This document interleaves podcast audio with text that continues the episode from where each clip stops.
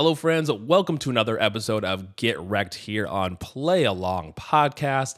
I'm your host for this episode, and I'm very, very excited to introduce my guest. He is the charismatic host of the Still Loading Podcast, a show dedicated to exploring the world of video games and the culture that surrounds him. He brings his extensive knowledge of infectious enthusiasm to each one of these episodes. Ladies and gentlemen, put your hands together for Josh of the Still Loading Podcast. Josh, happy to have you here, man. How are you doing? charismatic. I don't. I don't think I've ever been described as that. I, I, I have been told I have a monotone voice at best.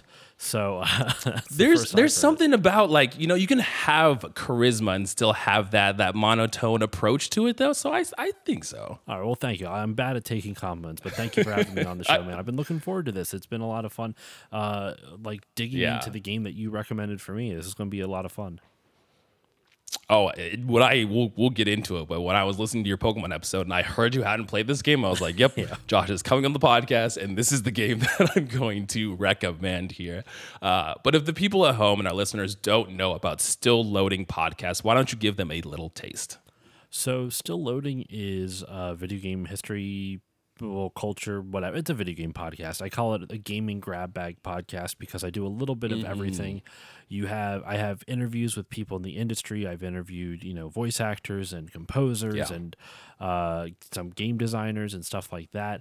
I've also, but I also do game retrospectives, which at the time we're recording this, uh, I'm in the middle of a Bioshock series. So I've been doing some deep dives on Bioshock 1 and Bioshock Infinite. Need to get to Bioshock 2, which I, I didn't get, I didn't play, but uh, we'll, we'll, I'll do an episode on that eventually. Uh, but then I also do have episodes on Stranger Ideas where I, oh, I, I have a series called Captain N the Game Master based off of the semi obscure, semi legendary video game based cartoon from 1989, all meant to promote Nintendo products. And it is insane. It is one of the most wild cartoons you'll ever see. And I've been doing a rewatch podcast of it for the last over two years. And uh, why, I, I don't know. I felt like punishing myself, but it's been a lot of fun at the same time. But the last example Yeah. I was going to give of kind of the grab bag nature of my show is I I have a, I've done episodes of like just weird, goofy ideas. Like I, a couple years ago, I did an episode called "Still Loading Story Time," which was me and a bunch of mm-hmm. friends doing uh, reading video game manuals, doing dramatic readings, excuse me, of old video game manuals. That was a lot of fun. Such a fun idea. I want to do another one again, but it's it's uh, I got to get around to it. But uh, the other idea, other episode I did was the Final Fantasy Fantasy Draft, which is what happens when Yeah. you take fantasy sports and Final Fantasy and kind of cram them all together, and each uh, player or each participant is trying to craft the best Final Fantasy. But you know, once something's drafted, you know you can't, no one else can use Mm-hmm. it, just like in a fantasy sports draft. So yeah, that's kind of still loading. It's a gaming grab bag Yeah. podcast, does lots of different things, and that's been my show. Uh, that is my show. Yeah. Grab bag is kind of the perfect moniker because there's so many different things that you're doing on that show. So many different games, so many different guests. So you can find something that you will enjoy on there. Josh, I'm curious when you were doing the dramatic reading of game manuals, what was the one that stood out the most to you? Which one did you do that was just like a blast or it was weird or you had some weird interaction? So I didn't do too many of the own, the readings myself because at the time I hmm. was a little too self conscious. Now I do like this weird character on Instagram named Janitor Jim, and I I really don't know. I'm not saying it's a good voice, but it's something where now I think I feel a lot more comfortable trying Yeah. my hand at it type of thing. And then also, what is it? I came up with a new character for Instagram named Climothy.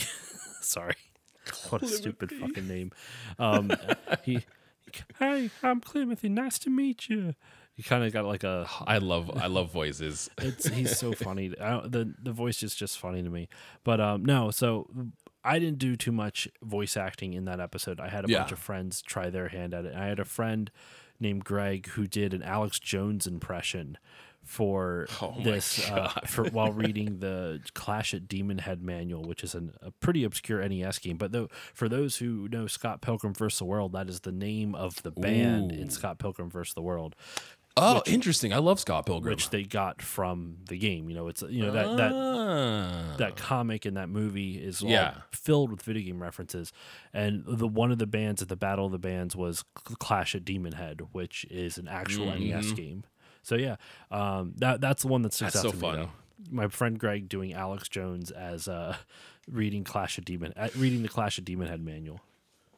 Oh man, that's that's a, such a fun idea. Kai on our show, he is literally the man of, of voices. I would say many voices, but he has like three that he does all the time. So it'd be hilarious to get him to read some video game manuals. That's so cool. That's awesome, man. Uh, but Josh, to get people at home a little more knowledgeable about you and the kind of games you like, what kind of games have you been playing recently? So outside of the games for outside of the game for this episode, I have been Mm-hmm. playing Quake, uh, the original Quake. I've been trying my hand at that for the first time. That's been a lot of fun. Um, I've been playing the original Diablo as well. Ooh, Um, trying getting my that hand. Diablo in. Yeah, well, not the. I'm still a little iffy about uh, buying games from Four. Blizz. Uh, I, I I don't begrudge anyone who Yeah. does. This isn't going into like a whole holier than thou rant or anything shit like that. It's just I personally Yeah. am not quite sure how I feel about it just yet. Um, Yeah. So I've been playing the original though, and been enjoying both Quake and Diablo. And then in terms of more newer stuff, I have of course been playing Tears of the Kingdom a little on and off here and there. Haven't been So able to get too far into it. I've only probably logged about five or six hours, which is like nothing uh, in in that game, and as well as compared to other people. So yeah, that's I Yeah. trying to think. Have I played anything else besides those three games? Um, not I uh, not that I can think of. Oh, I I dabbled with a little Streets of Rage, little Streets of Rage on the Sega Oh, Genesis. So yeah, that's that's what I've been playing. That's awesome. I know for me, whenever I have these questions or someone like brings it up, I'm like, most of the stuff I'm playing is probably content related. Like Oh, all I'm of making a this is content podcast for related. Absolutely. all Yeah, of exactly. it. The only game that I will play periodically, there are two games that I play while I'm editing episodes of my show because it's something I can Ooh, do interesting. mindlessly. Tell me. Minecraft. It's like solo Minecraft, just like building a house, not having to worry about zombies, like Mm-hmm. Yep. not even creative mode. It, it's survival, Just- but peaceful. Yeah. So that way I, I, I can focus. I don't have to focus on not dying. I can just focus on Mm-hmm. crafting and not just have everything be straight. Because if, if it's creative, I'm too busy focusing on what I'm building versus when it's Yeah. survival but peaceful, I'm focusing on what resources I need to get. Meandering. It's yeah. just meandering. Uh, and Power Wash Simulator. I play Power Wash Simulator while I edit. I still need to play that. So many people have been saying it's great, and editing it might be the perfect editing game to play too. it really is because it's just mindless washing. It's great. I, Yeah. It gives me something to do because I listen to the full episode all the way, all the way back. Some people, I Yeah, I do the same thing. I, it's been kind of cool guesting on so many other different shows because then I'll listen and I'll see their like editing techniques. I know some people Mm-hmm. when they have like something like, "Oh, c- can you edit this out?" They'll snap their fingers into the microphone so they can just see the the mark on the, on the Interesting. audio yeah. file, and, they're like, they'll just go and cut that instead of listening to the whole episode all the way through. Interesting. I, can't do that. I have to listen to the whole thing because there's always like no, I- I'm I- I, am way too meticulous. I'm like mm-hmm. I'll listen to the whole thing back. same. I, I I'm and it's the worst. So I on for my Patreon content, I do still bonding, which is like a James Bond Yep. podcast. Those episodes are like two and a half to three fucking hours long. Can I swear on this? a lot of Minecraft you're playing. Yeah, yeah, you Okay. swear. Oh yeah, definitely. uh, two and a half to like three and a half hours long, and I have to do that on top of my four main episodes throughout the month. So it's just like oh man. It is brutal trying to keep up with that. So uh, these games, these like mindless, like uh, I can just not, I can focus on Yep. the podcast while doing while keeping my hands busy and my mind a little bit more active. Is perfect.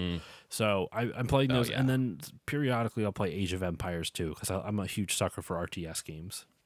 Well, a Power Wash Simulator, I, I, they've I kind of want to check it out because there's been so many just Mm-hmm. wild collaborations between Final Fantasy VII to SpongeBob, and it's just like I want to see where else this game goes because they've been just they've been grabbing anything they can and like oh if you if you know it you can watch it. What's kind of cool about about that game is that there's an actual storyline in the main campaign. There, it, Wait, there's an actual narrative to this game. very, very Air very- air quotes narrative. It, Okay.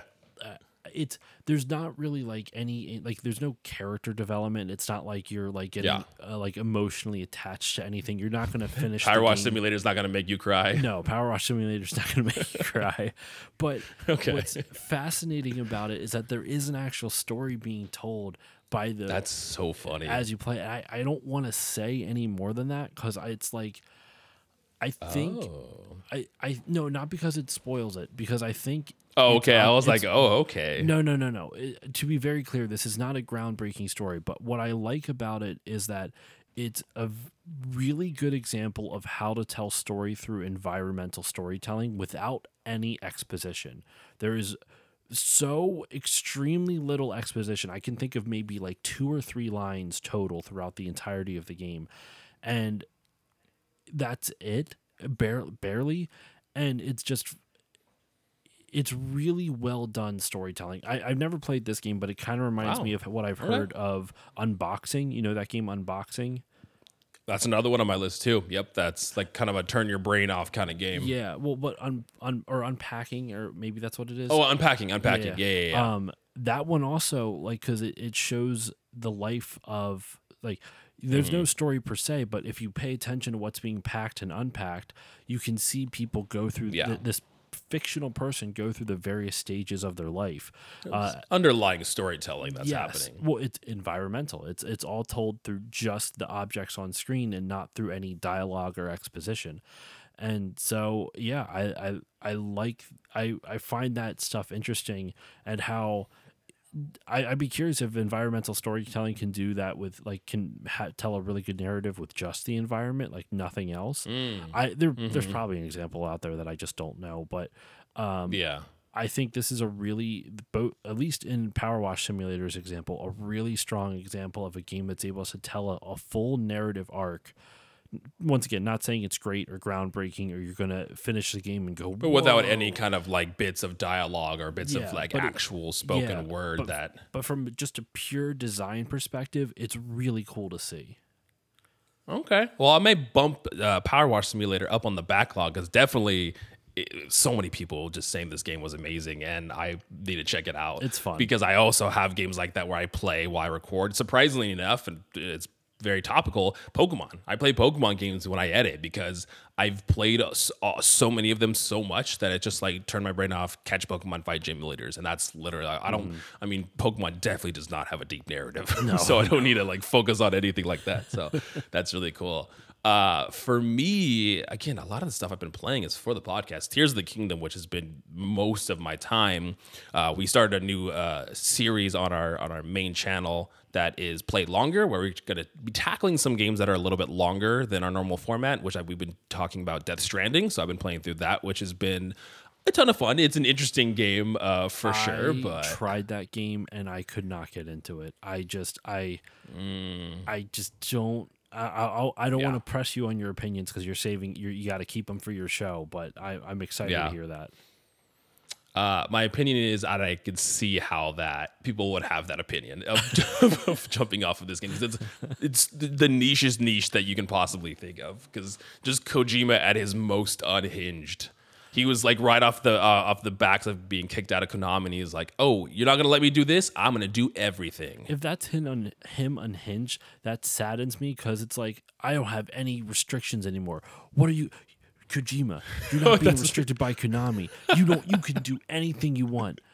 Well, I just want this guy to try to balance a lot of boxes on his back and walk across a plateau. That's fair. Okay. It's very. You- it's about Josh. It's about connection. You did. You got see it. in- It's about connecting the world, and we're all one person. And or you're just a mailman delivering I mean, packages. so you're are you telling me it's basically just Fast and Furious meets box collecting, box balancing? yeah, exactly. family? It's all about family. It's all about family. is the most important. It's the most important. I thing. saw the newest Fast and Furious movie, so that's been on my mind. uh, the other thing that uh, you would uh, have interest in is I've been playing. I jumped back into uh, Ratchet Deadlocked, which Ratchet Oh, Deadlocked is my favorite Ratchet and Clank That game. is- I know you're a huge fan of that Yeah. series as well. It's so good. I I never played it when it first came out. I love it though. Yeah, I think Deadlocked was the perfect time because I was like an angsty teen, and it was like a darker, Yeah. brooding like Ratchet and Clank game. So I was like, oh yeah, the dark. And I remember really enjoying it because one of the uh, secret costumes you just play as Jak from Jak and Mm-hmm. Daxter, and I love the Jak and Daxter series too. I miss that. I miss like secret costumes with like other games from franchises that Well, a you know how developer that has happened, used right? before. Do you know how No. those? Uh, Naughty Dog and Insomniac at the time those games were being developed shared an office space, or, or they were literally Oh, like right next door to each other, basically. So that's why in Ratchet and Clank Two, Going Commando, you will you can actually in like one of the cities you see a Jak and Daxter mural, and in Jak Two you see uh, Ratchet and Clank thing, like uh, I think a picture or something in like in uh, that one dude's That's bar cool. or whatever. That's yeah. awesome. I really, I really want Jak and Daxter to get the Ratchet and Clank treatment. I think they can come back. They can come back and have a similar boon as the Ratchet and Clank series does. I don't know. I, love Jak and Daxter. I could see it if they update the gameplay, not the gameplay, if they update the combat because Ratchet Hmm. and Clank's combat. If if you go back and play the PS2 version of Ratchet and Clank Two, I'm not going to say the first one. First one had some rough around Yeah. The edges stuff, but two still holds up. It's so Yeah, Going Commando is great. it's one of the it it literally I would say up until um into the Nexus, which was the last PS3 Mm. title, it kept and even into the Nexus is an iteration off of Going Commando's formula. Yeah. Um it set the formula for the whole series. Jak and Daxter, I Yeah. love that series, especially the storytelling. The storytelling is really underrated. I loved the the the world building, like the the world and everything. Love it. the people who know Jak and Daxter and like Jak and Daxter love the story, and the people who don't, it's because they only played the first one, and then when they saw that Jak Jak Two was basically Grand Theft Auto Jak and Daxter, they're like, "That's fucking stupid," and then never tried it. and to be fair, it was a really weird idea, but it It was a weird decision. That's the least compelling uh, aspect of Jak 2 Yeah, for sure. but the I mean, Jak getting a voice, having having a voiceless ca- character now having a voice is an interesting uh, change too. Well, and his first line is that I'm gonna kill Praxis. First line out of him, and I it it it does it really sets the tone right away. But the my biggest gripe with Jak two and three specifically is the combat is fucking abysmal. It is so hard to. aim- Like you can't Yeah. aim. Like, they they design around it well enough, but it is just a slog of just never ending waves of enemies and you constantly running out of ammo because you can't aim at all. Like Yeah. if they turned it into a straight up third person shooter with uh with Yeah. um with like some Like, platforming some elements, platforming. I'm yeah. cool with it. But if they try to, Yeah. but it has to be more of a shooter. Like Ratchet and Clank is like more is like shooter and platformer with a slight bent towards shooter. I think Jak Yeah. and Daxter needs to go farther to that shooter bent, like the shooter side. Yeah, I to be. I, I will I will agree that like Ratchet and Clank really like nailed that formula more and because for first of all, a, a third person shooter and a platformer already seems like a complicated a genre. First of all, and then you play Ratchet and Clank, and you're like, oh yeah, that's fine. But Jak and Daxter, you could really feel that struggle between figuring out gunplay and exploration and movement throughout the game too. So I understand. And then they added vehicles and stuff in three, and they had the cart rate, the racing one, and everything. So I didn't mind the vehicles, Oh, but yeah, it, it, it's it's it was a lot. But I I'm with you. I I really wish they would bring it back. And apparently, before Last of Us got made, that was going to be a fourth Jak and Daxter game. Before they just kind of like, no, I turn- saw I saw the concept art and I was like, "Ah, dude. I Actually, wanted it. you know what? Hold on, give me like two seconds. Oh, he's bringing it's show and tell. Everybody, he's bringing out I things. know, I'm I know excited. I'm listeners can't excited. see this, and uh, It's okay. It's for me. It's not for feel them. Feel free to cut this out if you don't want to. This isn't. Oh, this is- that's so cool. This is from Limited Run Games. It's a Jak 4 PS4 like mock-up case. It there's no disc in it, there's no game, but it's got pro like promo art on the back of it. Um and yeah, it, it's still sealed and it's wrapped. It's like, why would I- I open this? Why would I even? yeah, there's no, there's nothing in it. There's There's, no need to in it open to it. When I saw, um, when I saw Limited Run do that, I was very tempted to grab one, but I was like, ah, just, ah. Well, you, to get the Jak Four thing, you needed to buy the remakes of Jak One through Three, which I did. I Mm-hmm. Actually have the big collector's edition one of Jak One. Like it's Mm-hmm. it's in like this binder with a little literal metal precursor orb. oh, that's so cool. I'll, I'll show it to you after we're done recording. I can I can Oh, bring yeah. all that. But yeah, sorry, I'm sidetracking the conversation. No, man, I'm all about tangents here, especially if they have to do with Jak and Daxter and Ratchet and Clank. I am 100% down for that. But we just talked about this off mic too about how there's the like the unhinged co-host. Um, I'm I'm I'm teetering on that a little bit, but sorry. Uh, go, yeah. on, go on, go on, my friend. I'm going to teeter to try to be the co-host that, that reins it in. okay, so we're going to get into the first game of the evening, the game that Josh recommended me to play, which is Gravity Rush.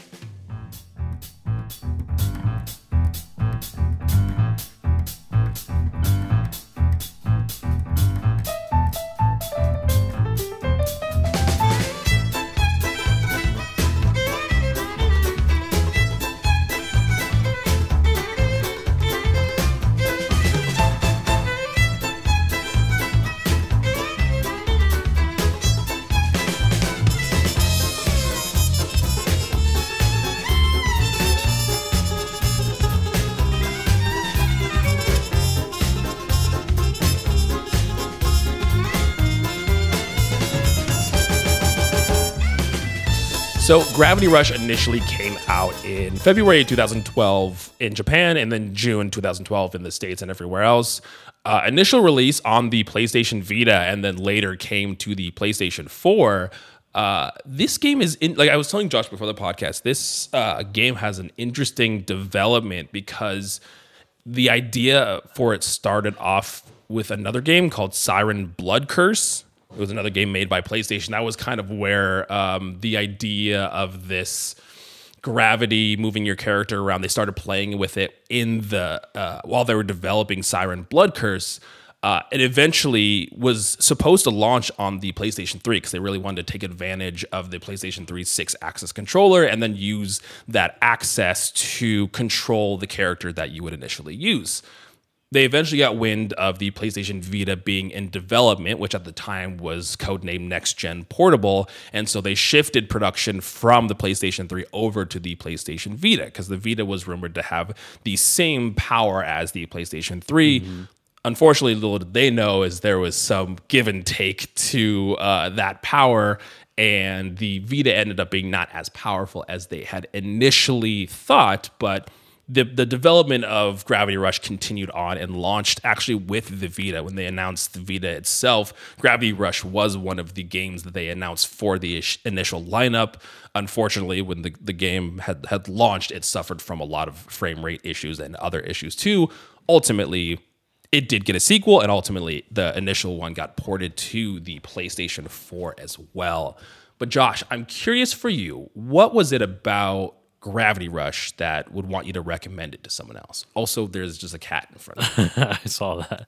Uh, Gravity Rush. Uh, the reason I recommended it is because one, it's it's a unique gameplay mechanic. The gravity the the gravity shifting mechanic isn't something you've really I've really seen in other games, and it's not something I've really like, yeah I, I see in many games at all. Just period. Um, two it's now actually I got to ask you this. What did you yeah. play it on? Did you play it on the PS4, I'm assuming? I played it on I played the PS4 version. I played it on PS5. But yes, I played the PS4 you played the PS4. So I have I yes. played it on the Vita version. I have I have a mm. copy of it for my Vita and it's one of the coolest games in terms of how it uses the Vita's additional features and mechanics. So yeah, I it's it's not the best game that ever that utilizes Vita stuff, but it is a very good one. I think Tearaway is actually the best Vita game, just period. That yeah. It, I don't know why more people didn't take a like a, a page out of that because I, I I, I could rant about how great that Tearaway was Tearaway was so cool, and that was a little bit of my hesitance with like Gravity Rush. I mean, this was a game that I've wanted to check out for a while, but with this and Tearaway and them having their ports to PlayStation, the the Vita compatibility and what the Vita did with those games is really what made them interesting, right? Like Tearaway, yeah. like seeing your finger from the back mm-hmm. pad of the the the, play, the, exactly the Vita it. and everything. That, yeah, so many things. So like that those ports to the the PlayStation 4 lose a lot of, of, that that charm that just the Vita's ergonomics provided for the games. I, I, I think that the the the touch controls on the Vita were fun, but they, they weren't necessarily like something mm. that was necessary but it also didn't Yeah. take away. Like it was a good balance of like so for example, No. there's like a move that um Kat can do, that's the main character's name, where she can do like a Mm. gravity slide and just go like straight forward. Yes. To do it on the Vita, you just touch the bottom left and bottom right sides of the screen at the same time. You don't even have to hit a button. You could just tap Oh, interesting. and it was really fun because it it didn't it was touch controls that weren't invasive and that was the that's the biggest compliment i can give it because Yeah. one of the biggest issues with the ds and the wii and a lot and like a lot of other those gimmicky type of non uh non uh what's the word i'm looking for non customary or uh non Yeah. fuck what's the word i'm looking for um but you know just a non uh normal control scheme not what we're all used to Yeah. It's Yeah, yeah, yeah. very easy for and it happened a lot on those systems where they were used really poorly like nintendo forced Mm. game devs to incorporate like either wii motion controls or a stylus or something and not Well, every game calls for it and in Yeah, this the DS Zelda games were the perfect example. Like I, I think those games are good, but being shoehorned into playing that game entirely with a stylus kind of makes that game un- I wouldn't say unplayable, but makes it difficult to play because of the gimmick that they forced people to use. those didn't bother me so much because they incorporated some of the boss fights around that, like how you would have to use like That's the true. grappling hook to, and you would draw on Yeah. the screen and all that stuff. Mm, Uh, with the boomerang that you can draw, it's like path and everything. Yeah, I thought that was really smart. Um, but what really the, an example I like to give of like a game that uh, used touch screen controls that really didn't like need it. Uh, like a lot of the um, what's the word I'm looking for? Like Call of Duty games. There's a lot of Call of Duty games on the DS that you just the like oh man, or the Wii Call of Duty games. yeah, too. like it's it's stuff like that where it's like you just you don't need this, and I think you like if you if you try to force it, it's it's not going to work. And with this, what I what I liked about the Vita was that the games that were on it, there was varying degrees of gimmick in, in like implementation. So like Yeah. Tearaway, there was gimmicks everywhere. But in this one, Oh, there was just the right amount. And I actually loved because the, gyro in the Vita, you would aim with the right joystick like you would on a regular game controller, but Mm. you could one like you could do a quick aim with the controller, get to the general vicinity, and then just angle the Vita just slightly to to pinpoint the spot you want Oh, to attack. Interesting. So you could do that really quick, and it became really easy to do snap like aiming things because you could just whip the joystick in one direction, get to the general vicinity of what you're aiming at, and then just use that Hmm. ever so slightly, just tilt your Vita in the slight direction that you want it to go, and it was Yeah. great. It did have its drawbacks because sometimes if you're trying to if you're rotating your video around too much, then it messed with the camera. But yeah, so um, the reason I to get back to the reason I actually recommended it is that it's a game with a really interesting game mechanic. It's got a fun character, a fun world. I think the visual style is Yes. actually really fun to look at. It's it's like this like Yeah. anime cel shaded uh, world with kind of like a 1920s aesthetic with the music and shit like that Mhm. And it it's got a really anime base like an anime ass story but in a good way like i think it works it's Yeah. it's intriguing and it's fun and the combat honestly is a shitload of fun in my opinion Yeah, well, that's why I really enjoyed playing this game too. Was the the narrative didn't feel like it was uh, too heavy, at least uh, initially, right? Where it had this like goofy undertone, is very a very anime plot. Uh, visual, the game was beautiful to look at, but the the main standout between any other games, and we can get into it here, was was that gameplay. And I'm so curious to hear touch on now the comparisons between the Vita and the PS4 version because initially, when I was talking to other people about playing um, Gravity Rush, some people said they had issues with it being like motion sick and everything, and I was like, oh, that doesn't really happen to me in, in games. And initially playing through Gravity Rush, it didn't, but there were some times when I was fighting combat where I was I was like, oh, I was getting I was feeling a little queasy while playing, and I was like, oh, this is so interesting. I hadn't hadn't had that happen in a game before. i just and i also I, it, it it can be very disorienting especially when you're trying to shift Yeah. gravity in a bunch of different directions at the same time i i really love though the, the some of the attention to detail though like when um, it, it, it's smart. Like they didn't have to do this, but it, Mm. it's smart to help with the players to to keep the player oriented as to which direction's actually down.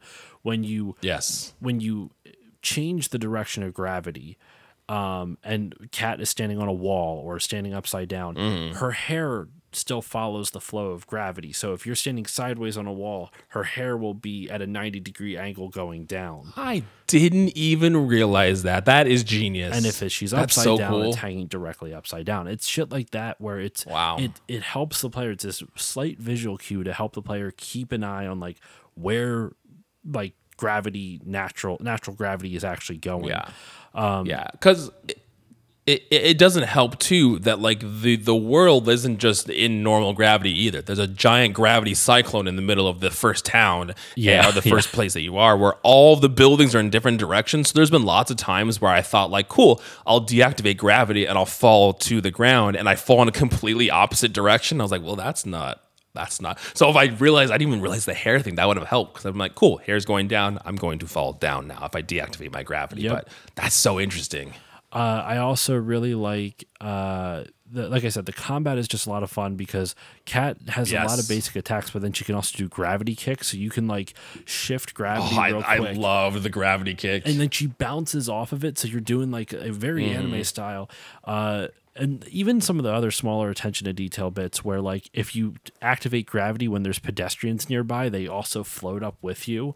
And if you shoot Yeah. gravity off, you I've probably I probably launched so many civilians off the edge of this world because the for those who've never played it, the the city that you're exploring, it's a big open world game. Yes. Which remember, this is on a Vita. Like this is really impressive yeah, to think it's this wild that this was running on the Vita. is on a Vita.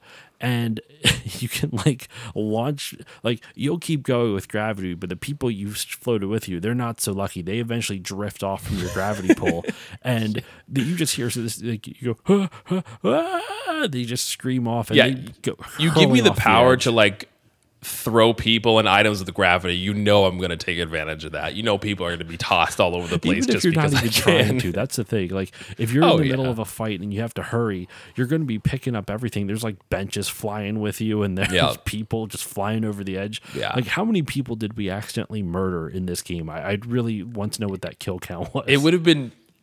I was about to say that it would have been really cool to have like a kill count or an achievement or like a trophy that's like you're a terrible person or something like that for tossing people off a ledge. Uh, but that's what I really enjoyed about the combat. So I'm someone I'm a huge anime fan. I love anime, and in a lot of the games that have you know anime characters and anime themes to them they don't especially at least for myself some some turn-based games that aren't as action rpg kind of styles they don't have that feeling of big anime fight scene you know Yeah. but in gravity rush when it being able to manipulate the gravity and using the gravity kick and the bounce off after you come into the enemy and aiming it at another enemy and doing that really had that feeling of like big anime boss fights and everything and i, and I loved that aspect of it I'm with you on that. I really enjoyed it. I uh, I like uh especially like the villains are very over the top anime too with like uh oh my gosh, I'm blanking on the dude's name. He's like wrapped up in like he ma- looks like something straight out of like He has like his head wrapped up and he's like wearing Yeah. the suit that's kind of like half unbuttoned. yeah, he he looks like something straight out of te- like that Tetsuya Nomura would make up. Um yeah. like because he's got belt buckles but they're all covering his face. It's very He's Xehanort. Hey, That's his, he was him the whole time. Man, we should have had Eric canon. on for this one. Eric from, I know. from Unlockables. his ears perked up just now when we were talking about Kingdom Hearts. He had, he had a shiver going down watch his it. Watch spine. him like DM one of us, and it's like, were you guys talking about uh, Tetsuya Nomura? Kingdom Hearts. Xehan- Kingdom Hearts. Uh, no, I'm trying to remember what this dude's name is too. I'm looking it up right now just to I can remember. But he like super over the top anime design. I also love the world building in this game. Like the idea that Yes. there's like this world pill like this world pillar and like you go up and down the world Mm-hmm. pillar and there's different civilizations on each level of the world pillar. That was really interesting. I, I just I really Mm-hmm. like so much about this game. Uh, the reason why I, I, I recommend this game too, there's a huge emotional connection to it for me because I um Interesting. for the longest time, and it still is the case to a, to a degree, handheld gaming. I'm talking pre-Switch era, back when handhelds were separate consoles. And who knows, maybe we'll see another handheld in the future. But um, I mean, PlayStation sort of getting a handheld, get the, the new streamy thing or whatever. The thing is, they already Yeah. did that. The Vita could do that with the um Yeah. with the PS3 and the PS4. Like they, they've done it before. Mm-hmm. It's just that now they're doing it again. And I like how everyone's like, "Oh, the Wii, the Wii did it, and that was so successful." I'm like, well, first off, the Wii, the, sorry, the Wii U failed because Nintendo was shit at marketing it. That that's. I was like, that's yeah, there was a lot of amazing games on Wii U because they're all on Switch now. You see all those amazing, like there was good content on the Wii U, and I, I thought the Wii U gamepad was fine. I didn't have, I mean, it has its flaws for sure, but it was definitely marketing that Nintendo Yeah. struggled with in the Wii U era. But I just think it's weird that people are blaming the gamepad for the failure of the Wii U. I'm like, there's a lot more to it than that. But anyway, there was there was a lot more issues for sure. Anyway, so I, I always struggled with playing handheld games, even though I have like I mean you can see a bit of my collection behind me. None of the things you see on screen, Jared, is handheld stuff, but like I have DS. Like, see, none of it's real. It's just a green screen back Yeah, here. None of this is, none of this is Um, real. I have you know I have DS games, I have Game Boy games, I Yeah. have GBA, I have 3DS, and the Vita was the first handheld that I bought and owned. That I when the Hmm. moment I got it, I started playing games that were contemporary for it. I sat down and I played through all Oh, of Gravity. Rush. I played through all of Tearaway. Um, I've I've played a handful of other games like Killzone, uh, the Killzone game for. I was gonna say, did you dabble on any of the FPSs on oh, uh, Vita? Killzone Yeah. on it is fantastic. I never beat it, but it's like visually, it's like I can't believe this is on a handheld. That's really cool. But um, so the reason this game has that emotional connect uh, attachment to me, that emotional connection, is because I Hmm. never really played handheld games and it wasn't until the vita Hmm. where i was like i like this like i was just so enamored with the art style with the world with the combat Mm-hmm. that excuse me i played through the whole thing and so whenever i talk Wow. about so whenever i talk about the vita i always try to tell people like try out some of these games because it, it's a system that sony abandoned so quickly and didn't do a good job marketing and there's some fucking bangers on this system and Oh, so I love the Vita so much, and it's unfortunate now because like the Switch has now been kind of like the the play the go to place for handheld indies. But I played so many of my indie games on Vita, Yeah. like Hotline Miami and all of the um oh gosh, I'm blanking on the what was this the the two D skateboarding one. Why am I blanking? i don't know called? it off the top of my head There's, Ollie there's Ollie a World? current one on PS4. OlliOlli, yes, OlliOlli and OlliOlli Two were both on uh, the PS Vita. OlliOlli World is the most recent in that series, but I I'm a huge fan of skateboarding games and having this like 2D side-scrolling indie skate game, and I played that on my Vita so much. Mm-hmm.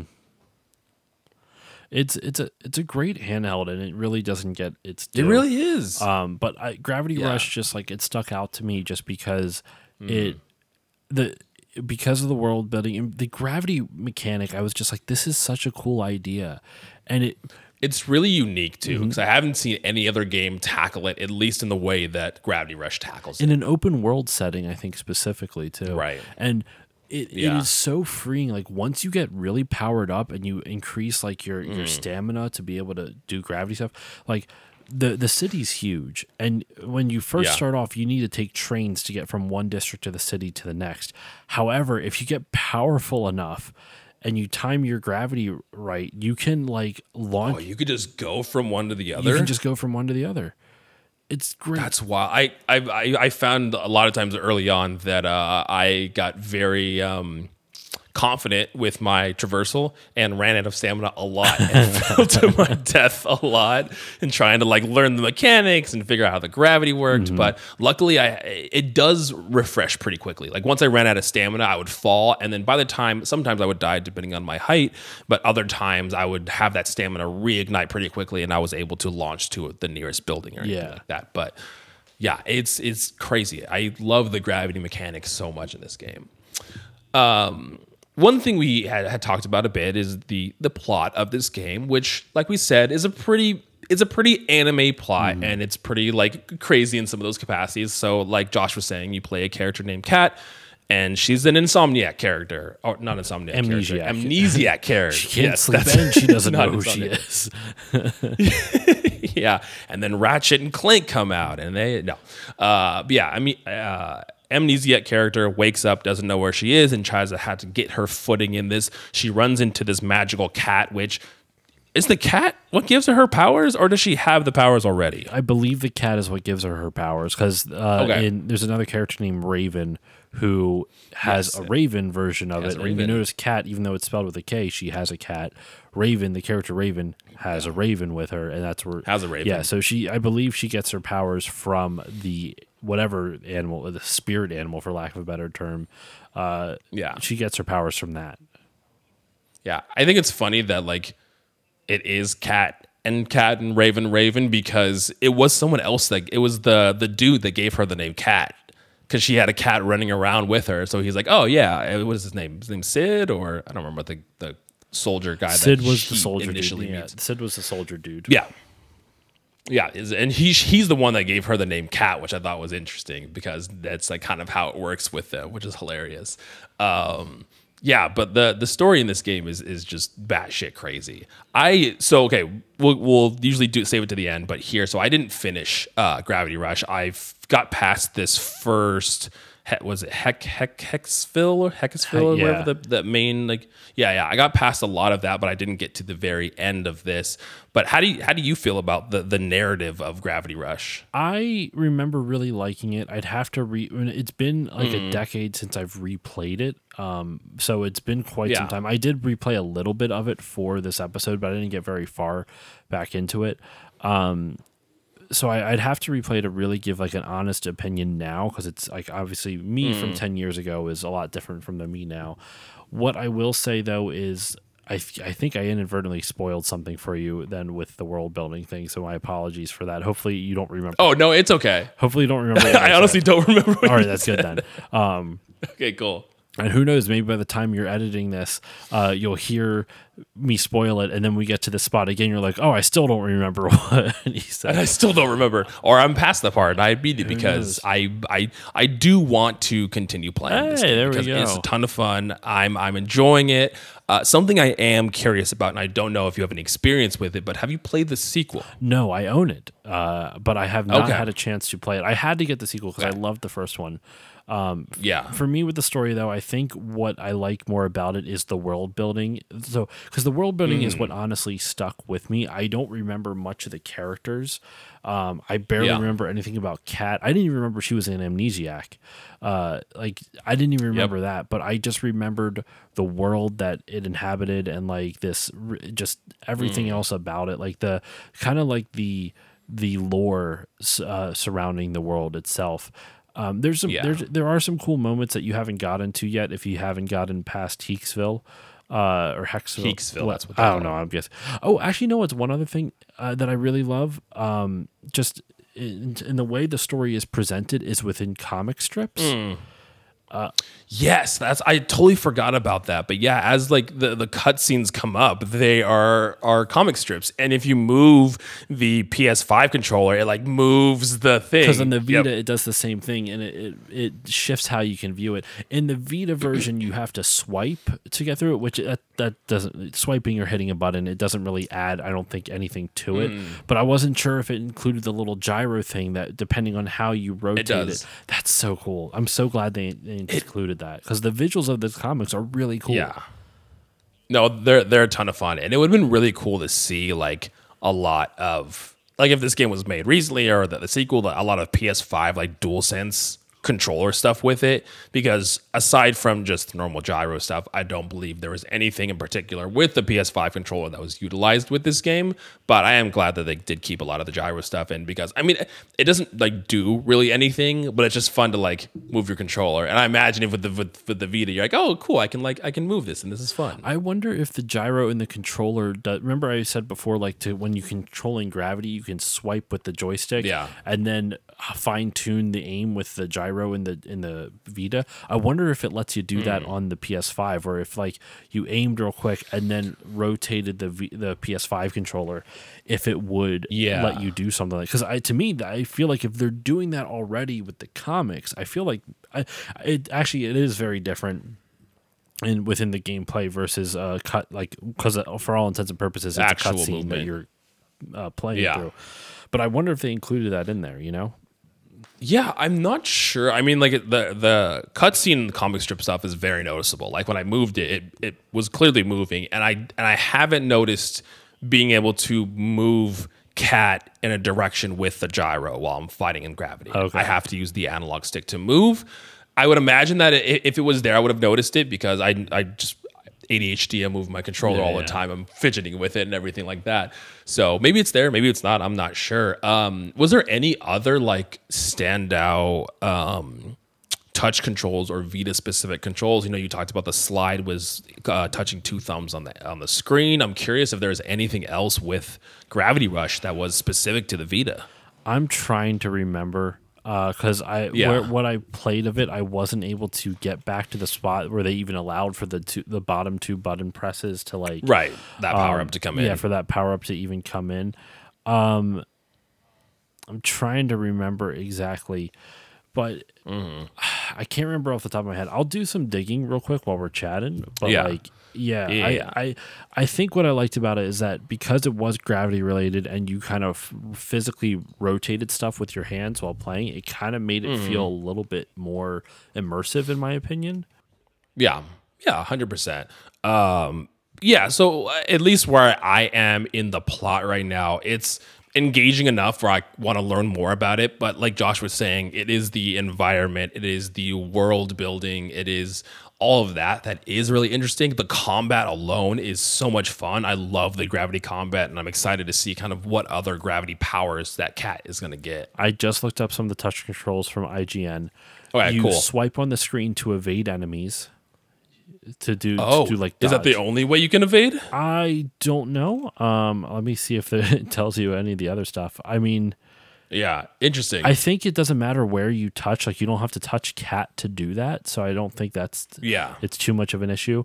Um, the other one is that if you if you when you're doing the two finger gravity slide, you know, you put your two thumbs on the Mm. corner or what it has to be two fingers. It could be anywhere. Yeah. Uh, I think it's on the bottom left and right corners though. If you shake the Vita, then Kat will jump. So you can literally just shoot and, so- and just do quick. That's so fun. It's kind of it's kind of cool. Yeah. Like I said, like what I like about the controls in this is that they it would be so easy to do gimmicky stuff. They don't use the back touchscreen at all because the game doesn't need it. Really No. interesting. Not that I remember, to be fair. I I do remember Yeah. actually maybe like on the map screen if you touched it with the like the back touch screen it like did stuff to the map but it's it's been a little bit but yeah it, it- Yeah, I like though that they didn't overdo it with the touch controls because it would have been way too easy. Like if you don't design around it, then you're just designing a game with unnecessary like shitty mechanics. Yeah. And it, it just to Yeah. shoehorn something in that doesn't ne- need to be there. yeah, So I'm happy they didn't It's- do that. Yeah. And it's interesting too with with this because it seems like there is a lot of things in Gravity Rush that are like quote unquote gimmicky. You know, I feel like gimmicky has a has a negative undertone to it, but you know, in this sense, it it's not like a lot of the things, a lot of the fun Vita specific mechanics that they brought into it. It seems like just helped immerse players more into that world into mm-hmm. everything like that and i could just see kids and people playing around with their vitas and shaking to try to make Kat jump and everything like that like that that's a ton of fun and i don't know if it would have translated as well to the PS4 and PS5. Like if I had to swipe like the pad to dodge, or if I had to do anything like that, I think it would it would feel a little tedious on the uh, on the actual controller itself, Probably, probably. I or cumbersome might be the a better word. because I don't even like it when games make you do that to be because there's a lot of PS4 games that would make you do Yeah. stuff with that touchpad in the center.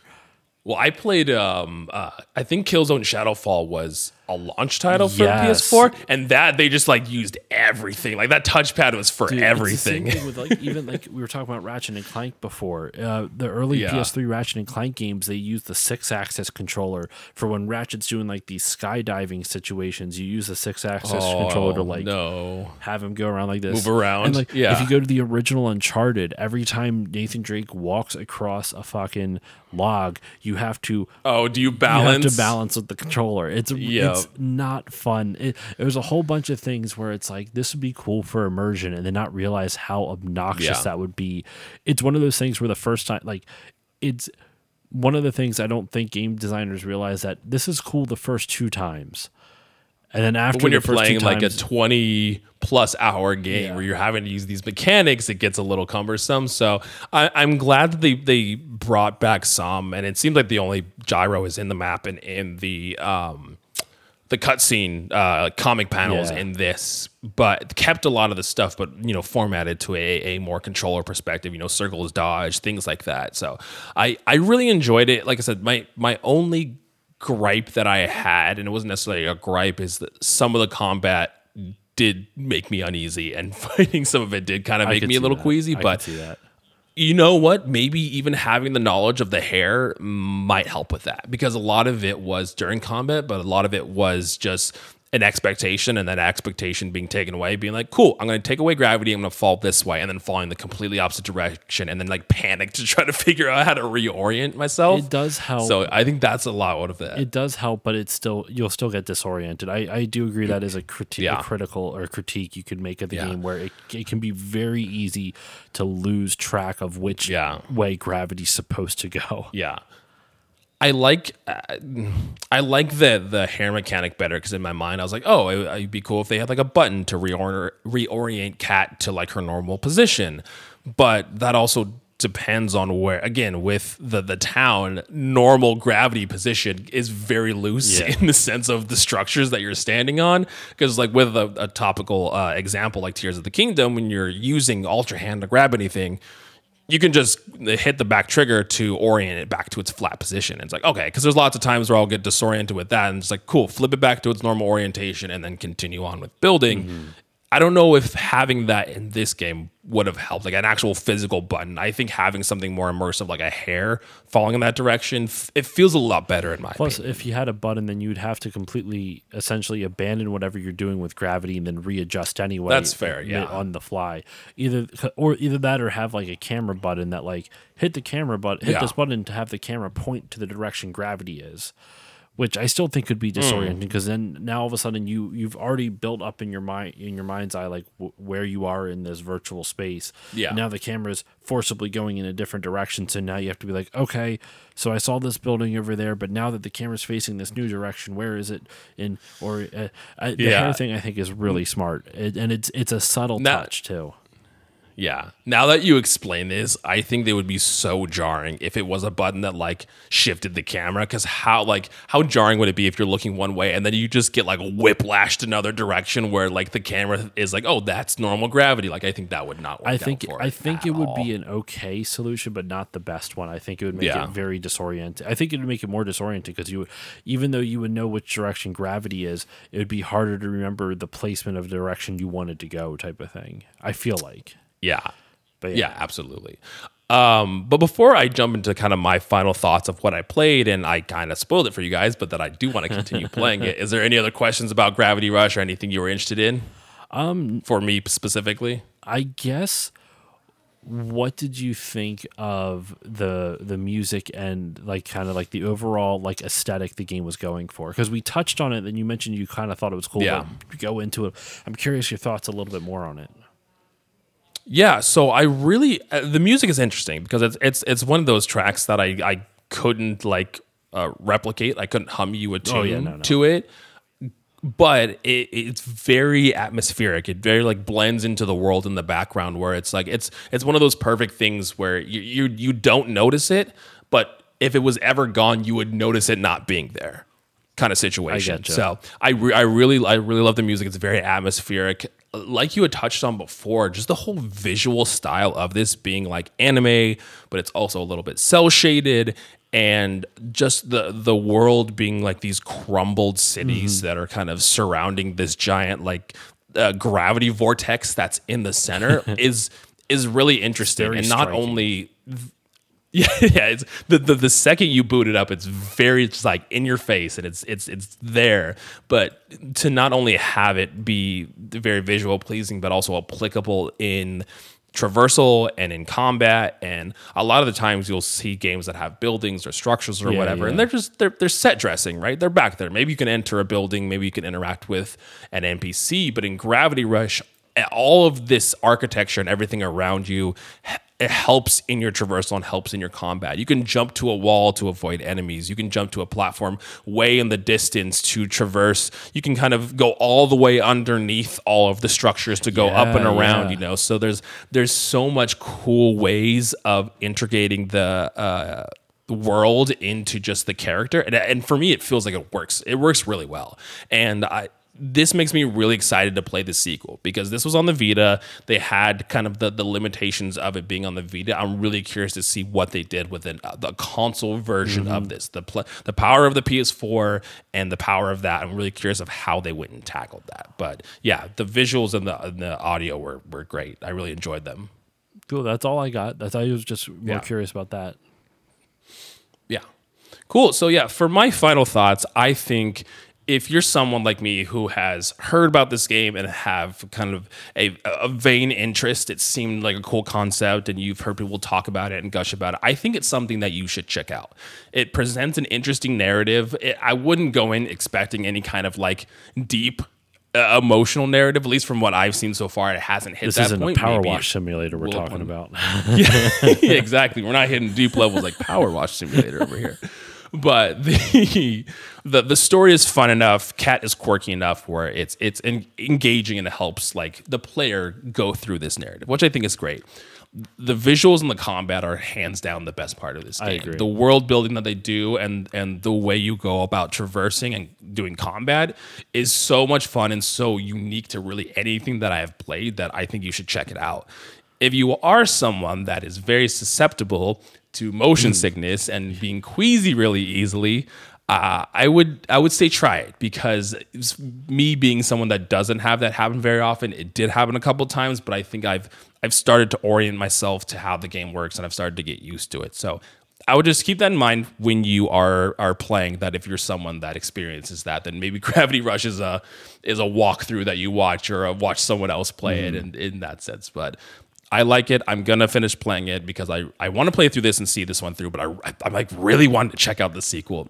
Like part of me is not wanting to like ditch the first one, but it's like I really want to play through this so I can get to that. Like I really want to see what that's I like because that seems cool over there. No, I get. Yeah. I'm glad you liked it though. I wasn't sure. I I think Yeah. it's a great game, but I totally understand not every game is going to be for everyone. So I'm I'm happy Yeah. you enjoyed it. I'm happy you liked it. Yeah.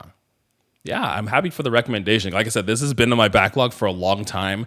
And the great thing about Get Rec'd is it forces me to bring some of those games up to the front. So it's like, hey, I'll I'll take it. I'll take it. Okay, so now we're gonna move on to the game that I recommended Josh to play, which is Generation 2 Pokemon Gold, Silver, and Crystal.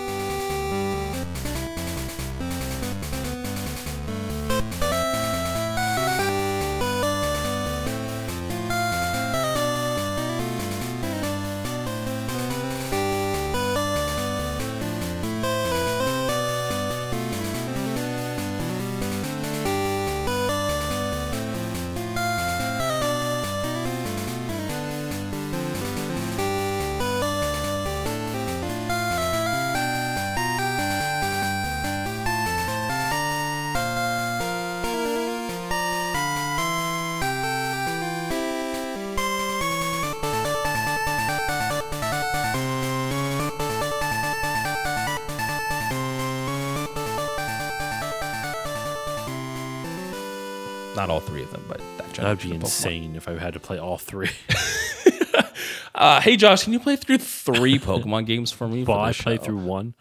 They're yeah, exactly. No, they're all uh, very similar, and Crystal's the only one that has the, the exception with a couple of things. But a uh, little bit about Pokemon Crystal. You know, Gold and Silver initially came out in October 13th, 2000, here in the States. We got Crystal the year afterward, but this is the second generation of Pokemon games, the sequels to Red and Blue. Josh has his copy right there. Super cool. There we go. Uh, but I, I think I touched on on the top of this show. I was listening to uh, the Pokemon episode, the one that I was supposed to be on before, but I had multiple car issues that prevented me from being on that episode. Um, but I was listening to that, and you're like, "Yeah, I haven't played through the second generation of Pokemon games," and just flipped my chair because I was like, "Okay, well, you gotta, you got, you gotta play these Yeah. games. You gotta play through them." Uh, yeah, so th- this game initially was showed off at Space World of 1997, and it actually became one of the the very popular exhibits at that convention because you know Pokemon it just took off. You know, red and red and green launched in Japan, and Pokemon came out in the states. And between that and the trading cards and the anime, Pokemon was just taken storm. So when the sequels to Red and Blue came out, people were very excited for that. And these ones were true sequels. You know, you can travel back to the initial generation, and a time jump has happened. There's different characters. Do you know who to, who we have to thank for that? Oh, who? Tell me. The late great Satoru Iwata.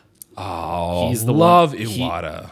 he is the one that was able to figure out how to program, uh, get all of Gen One crammed into all Man's in Gen Two. literally uh, a, an insane, crazy scientist. Because the fact Yup. that you have two essential full Pokemon games running on the Game Boy Color on this one cartridge is just mind blowing. It's insane. Uh, so I, I kind of already talked about it, but why I recommended this game to you is because you hadn't played it. I'll go into the caveat of this is actually not like one of my top Pokemon games, specifically the Game Boy Color versions. I think the remakes help mitigate a lot of my issues with it. Soul Silver and uh, Soul Silver Heart and Gold. Heart Gold and Soul Silver, yeah.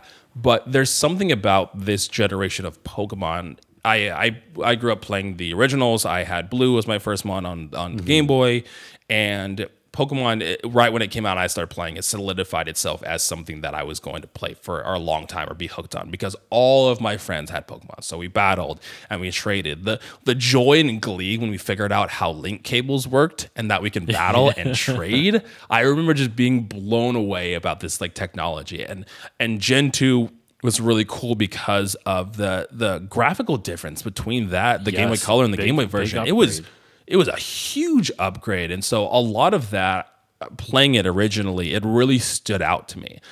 As a kid, you don't really look at a lot of that in a critical light. And now going back and playing through Gen 2, there's a lot of things that I would change. But uh, Generation 2 has always had a soft spot in my heart.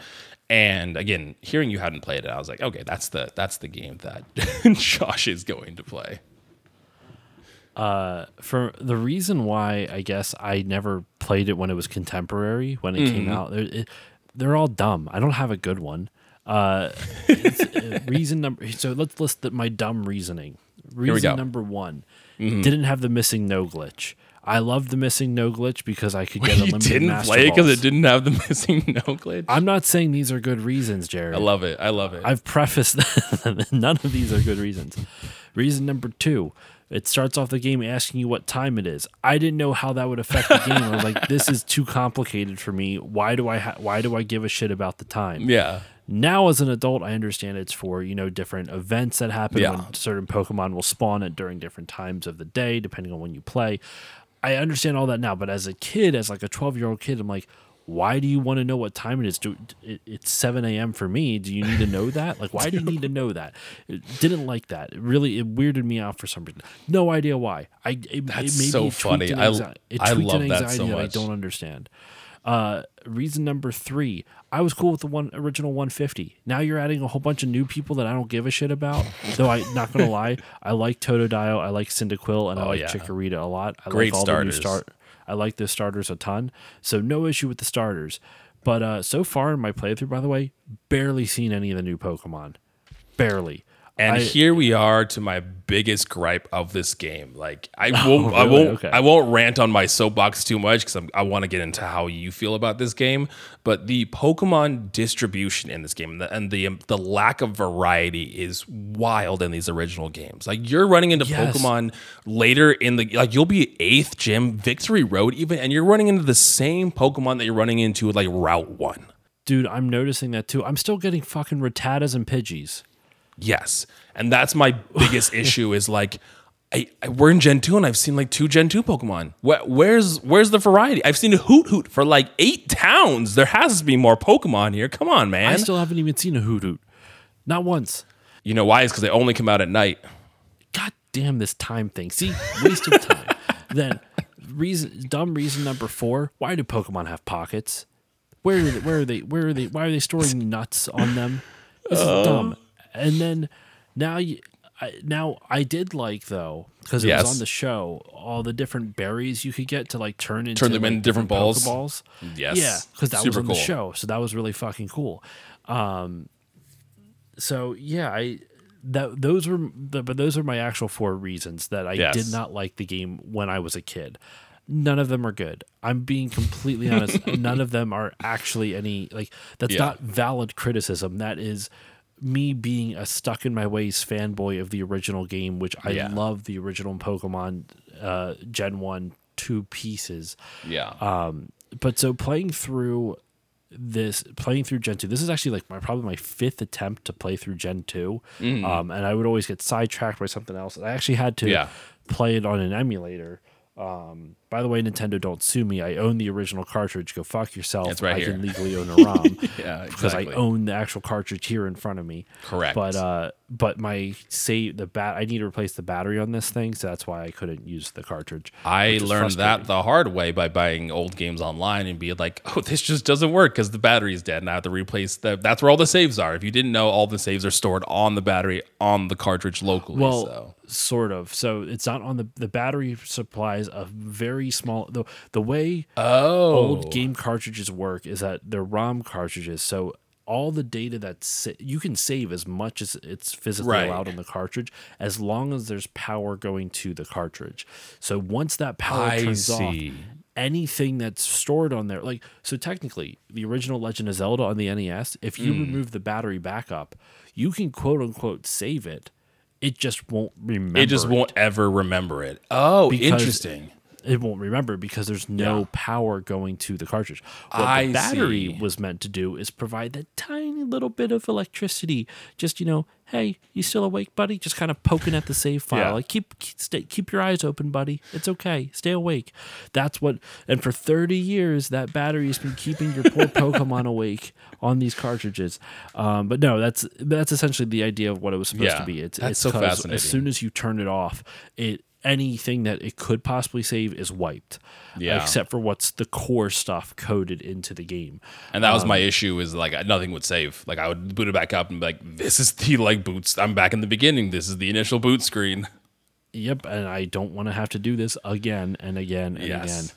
Uh, this playthrough, though, what I've ended up uh, so far with my experience is Hmm. that I think the criticism you levied at it, and I agree with you on, is the fact there's not enough variety has really hurt my enjoyment of this playthrough because Yes. if I want to really experience a new generation, I feel like I need to see new Pokemon, and I'm not Yeah. seeing new Pokemon. I, I've, hmm. I have a couple. I have Sudowoodo, which is a dumb, stupid Pokemon anyway. it's their attempt at a new version of Snorlax, which is not nowhere near iconic as Snorlax. Oh no, Snorlax is so iconic.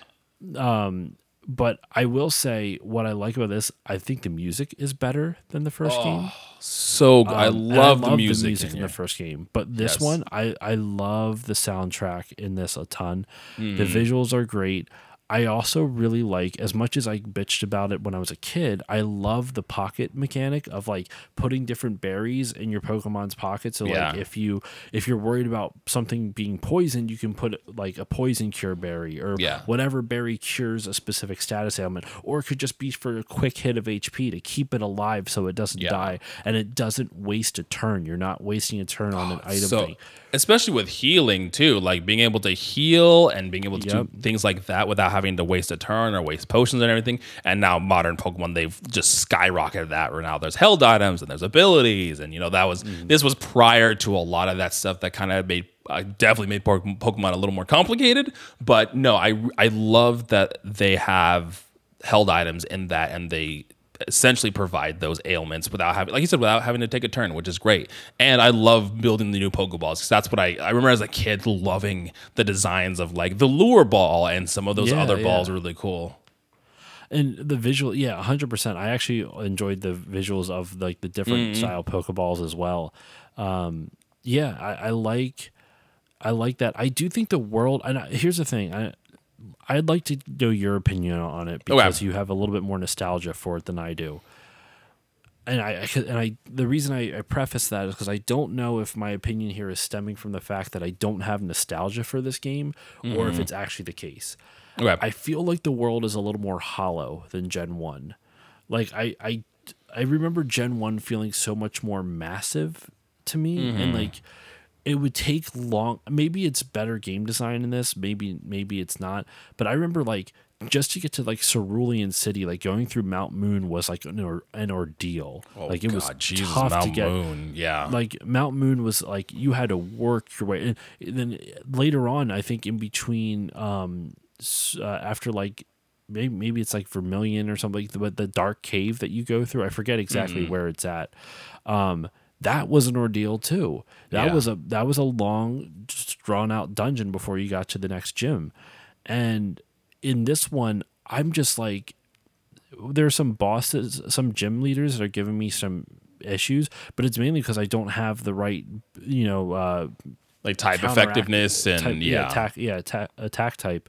Um, but I got to the fourth gym in relatively without really trying too hard. Like I'm, I don't know if it's because I know what I'm doing now, Mm-hmm. um, but I remember like, po- like Pokemon Gen One. I feel like the the to get to in between gyms, it felt like an ordeal, and it felt like all the areas in between the cities were much Mm. more varied. This, I just feel like I'm walking on a road for Yeah. almost all of it. I I will say so. My, my initial reaction to that is I I think that for me Gen two felt bigger. I think that the the the the time in which it took to get in between things felt longer in Gen one, but I think Yeah. that was just because of like age of the game and and tech, technological capabilities of that too um because for me like i think about I, I think you're right in the kind of the the a to b kind of feels the same like i feel like a lot of the Yeah. between routes feel similar but the towns like mahogany town or like goldenrod city being this massive city and there's the radio tower i think this game at least for me provided more avenues that weren't pertinent to the original story or the the main story almost like side not side quests but almost side I don't even content that you can radio do tower and Goldenrod. Uh, you you go back to the radio tower afterward. I don't think you can do any radio tower stuff now, but you can go. You can go in there and talk to people. There's items that you can do. There's the whole like underground tunnel that runs through Goldenrod that you can go into. Um, in like Mahogany Town, they have both of the the towers, the Tin Tower, and everything. Like I really loved learning the lore about that. I, I think that's where it comes in lore. This game felt like it had more lore bits to it, more of like why these Pokemon are here. There's these ancient Pokemon and like building up on that. this existence of like a lore. And I think that's what made it feel like there's this bigger game, there's this bigger world that you're going to, because now we're expounding more on the idea of what these creatures are and integrating them more into the world rather than just like, because we had Mew, Mewtwo, and I really like the idea of Mewtwo being a, a, a synthetic Pokemon, like something uh, artificially created by man. I think that's a cool idea, but uh, building off of like the the legendary dogs and Ho- uh, Ho-Oh and Sweet and um, Lugia, I really like that lore behind them. I I do like that. I didn't even think about like each city does kind of have its own lore bit. Like if I if Yeah. I go back to like Gen One, right? You know, Pewter City, Brock City doesn't really have much. Same with Cerulean City. There's not really Yeah. lore other than the fact that like Bill lives up north. Yeah. Uh, but other than that, there's not a whole lot there. Um, then you get to Vermilion City and you have Lieutenant Surge. Still not. You have the SS Saint Anne and whatnot. Yeah. But like, the, uh, you don't really see any like town lore until you get to Lavender Town, Right. Or you get to, um, I think it's Celadon City is the fourth city with Yeah. with Erika, the gym leader, and it's got the big department store at Well- Celadon and. Yeah. Well, even like, and you'll get to it too, but this, I mean, if you go post game, because I mean, fighting eight gyms is a lot, but it's like, hey, how about you fight eight more? And you're like, no, I already did this. Yeah. But it, it expands on that too. Like Cinnabar is is contextually different because a volcano erupted in the time between Gen 1 and Gen 2. And like, so events like that are different. You'll see different characters and you'll see kind of towns oriented in different fashion because of just time that has passed between these two games. So I think, and, and maybe that's why too. I'm putting the context as in like, also Gen 1 being different. So now that whole world, and it's like that's why it's huge because it's both of these generations and it builds off of that first generation and adds a little more context and a little more lore to that side of the game too. Yeah. So then Yeah. maybe a lot of it also is just then me it's a combination of me having no nostalgia for it, but also Mm. I'm not talking to a lot of people because I find mo- like Yeah. it, JRPGs have taught me anything. Ninety percent of NPC dialogue is fucking useless. It's And so all I- filler. it's all filler, so I just don't want to read all of it in slow text the whole time. Oh, and, God. like I the just text in those games too. Yeah. Um, so, and that's not the game's fault. I'm not actually. I don't think that's a negative Yeah. thing. I think that's more of my lack of patience. Uh, I don't have familiar familiarity with it like I do the first one, where I, I've probably read all of the people's ones in there, so I don't feel like I'm missing anything. In this, I feel Yeah. like I'm missing so much, but I don't care. you don't care and- to, right? Yeah, and I, I, I just don't care enough. So yeah, Yeah. And I think that's the same way. I think the the difference in again where that nostalgia comes in and playing it as a kid is because I was a kid and didn't have like open access to like internet or anything like that. I remember talking to everybody. Like I just talked to so many people. I remember getting lost a lot in that game and not knowing where to go because I was a dumb kid with my dumb kid small brain. And I think that was probably a lot of the reason why. I mean, now it's the same thing. Even like you in, weren't scared of a clock that's, that's very like right. me. even now in like modern Pokemon games, I find myself talking to some NPCs, but uh, from my past experience, a lot of them don't really have anything interesting to say. So I just like I don't I don't care. I'll just move on. So I, I totally understand that. So I think then I think where it comes down to is I think this world is a lot more fleshed out than I than I'm feeling getting the vibe of it from because I'm not talking to enough NPCs. I haven't explored enough. I haven't gotten far enough into the game yet. Then, I Yeah. because I'm, I'm I got to the fourth badge, uh, so I about Yeah. got about halfway through the game, um, and. I, I guess it just the world just still feels kind of empty. I do think there's cool that Yeah. there's different like interesting elements in each city between the different towers and some of the some of the different Yeah. towns. Um, I like the fact like the you you get you get a mission. I, I actually really like the the initial mission of how like the, your rival isn't like Professor Oak's kid. It's just some random Just some random who dude. stole from Professor Elm, and so now you have this really interesting mission, but they don't build upon that. Like I think that's what kind of let me down. They had this really interesting startup of like that's such a cool difference between the first game. Like your rivalry is based off of this dude being a thief, but he wants to be Essentially a felon. legitimate. Yeah. And you're kind of like tracking him down, but not in like a weird JRPG style where like you're talking to him casually, even though he's a complete piece of shit. Like I, I don't know. I, re- I really, I, I enjoy all that, and then they don't do anything with it in the first. Like they just treat First him like half. Gary again. Yeah. So I, I don't know what's going to change in the second half. And I here to be mm. honest, listeners, I will, be, I will finish this game to kind of answer Oh, okay. the question of like, am I planning on finishing it? I am. I will. Yeah. Finish this, if only for my show. I don't know if I Yeah. would finish this necessarily for my own enjoyment, but if we're going through the different things from the outline here between story, you know, Pokemon doesn't have like a crazy story. Gameplay, No. I do think the gameplay it, it's basically the same, which isn't a bad thing because I love Gen 1. Um, with the enhancement of the pockets, which I don't use often, but I like that they're there. I it, it has saved me even by accident. Really enjoy that.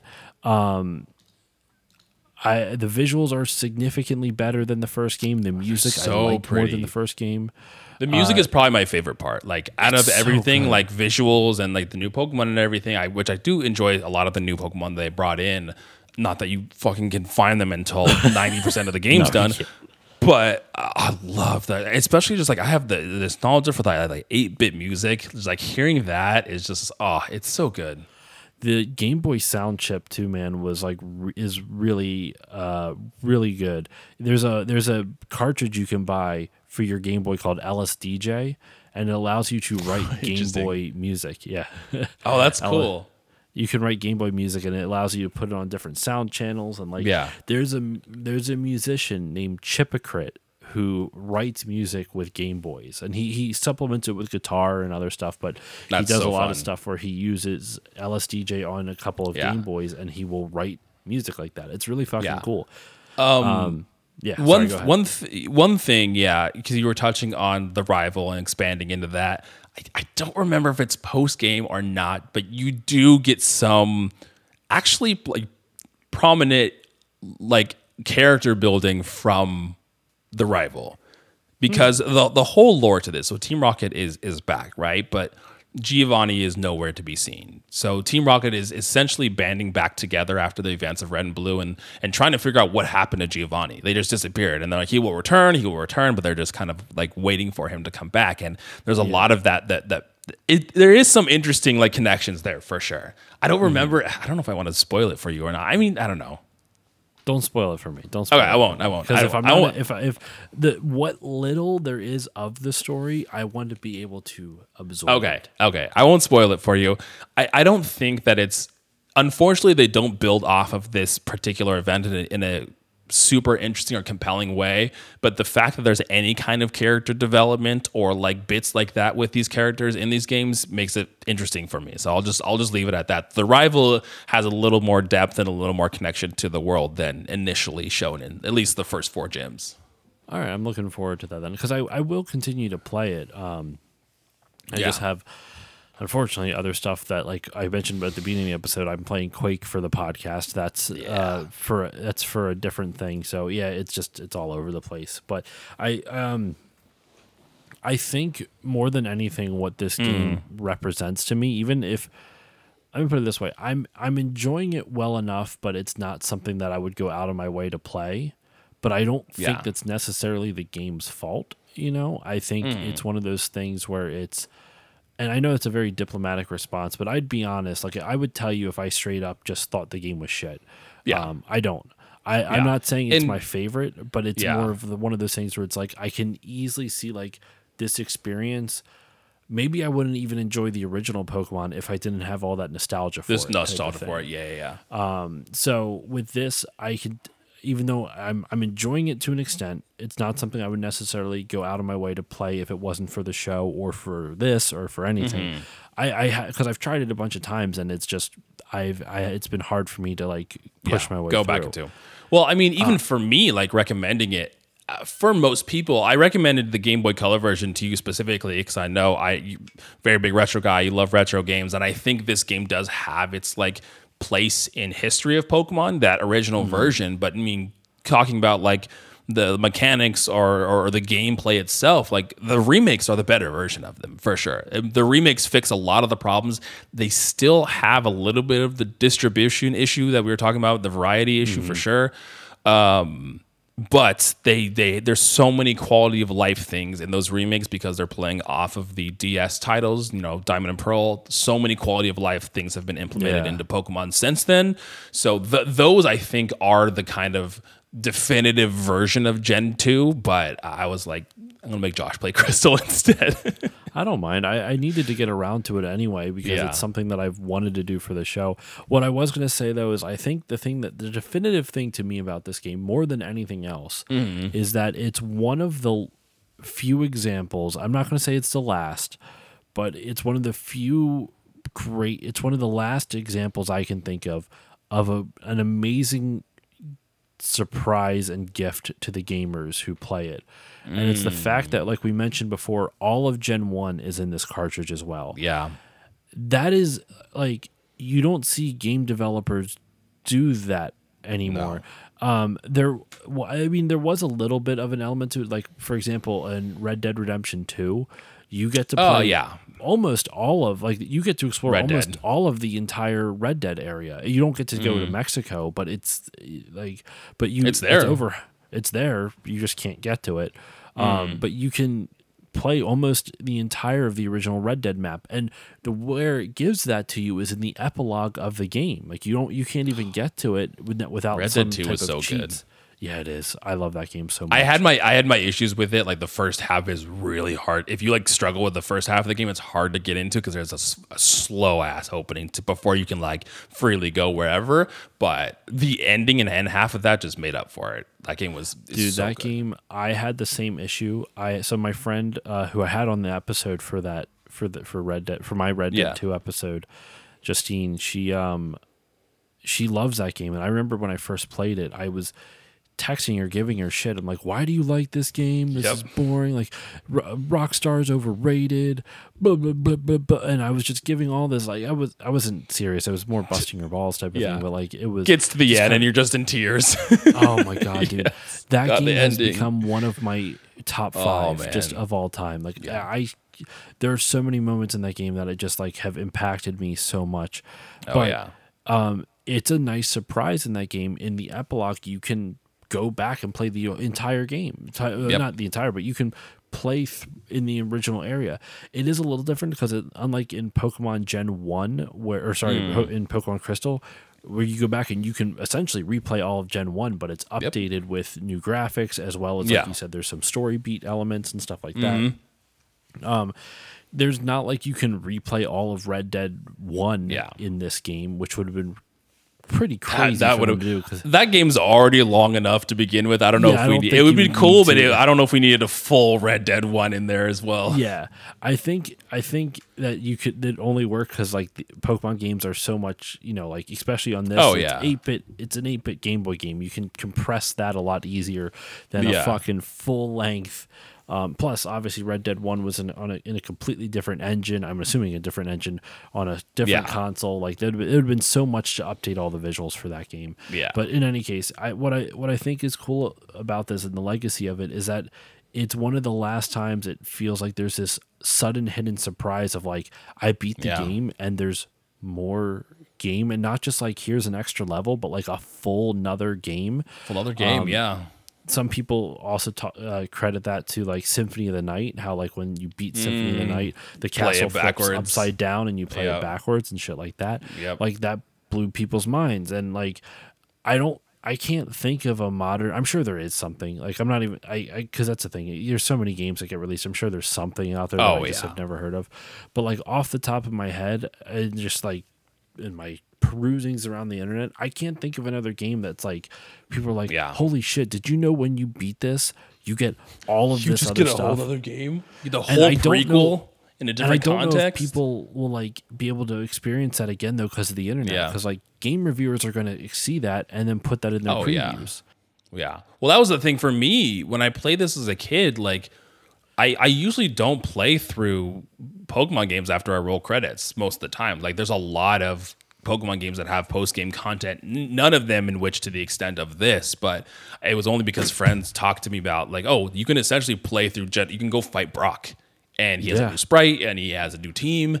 Oh, that, oh, that, oh, that was the other thing. So, like, not to get too much more ranty here, but the level scaling in this game, like you be the Elite Four in like the 40s or so, because there's a whole other eight gyms that you have to do. They like had to mess with the, the level scaling a little bit. So I was wondering about that. Like I'm only like Yeah. level twenty. My my uh, I I did uh I guess I should have said what my starter was. I went. oh yeah, what'd you pick? Ah, nice, Went Totodile. classic. I always go Squirtle is my number is my go to for Gen One, so I had to stick with the water. But. Yep. I like Cyndaquil's visuals a lot, and I like Cyndaquil's Typhlosion. I think that's a really cool Pokemon. Yep, Because what is it? It's Cyndaquil, Quilava. Typhlo- Quila- Quilava's the middle, and then Typhlosion's the end. I love Typhlosion. What a Yeah. cool fucking name. Um, and but I went with Totodile, and so right now he's Croconaw. Yeah. And uh, I'm I'm leveling that up, but then I have like a Pidgeotto that I have that I'm leveling Mm-hmm. up. I also got I do I don't know if this was in Gen one, but when you trade for a Pokemon, do they get bo- boosted experience in Gen one as well, or is that only a Gen two thing? Because I got, I traded for an Onix and. I, Yeah, in this that first Onix, town. like fucking like rock like skyrocketing levels. He gets boosted experience in every I fight. don't remember. I don't remember if there was traded boost levels in Gen One. I don't. I don't know if they introduced it here. They did introduce. I guess there was trade evolutions in the first game, but now like you can't get a Steelix unless you trade that Onix with a Metal Coat, which is unfortunate. But Yeah, I don't. I don't know that. Well, actually, another question: Is this gen the first time uh, shinies show up? I was told on stream it's the first gen shinies Yes. show up. yep, this is the first generation where you can have uh, shiny Pokemon. Can I rant about something real quick? Yes. Shinies are a big goddamn waste of time. I don't understand the obsession with shinies. I know But this is probably going to Josh, they look different. They're a different color and they're hard to. fuck. I don't. You're. It, it's such. I don't understand the obsession of finding it.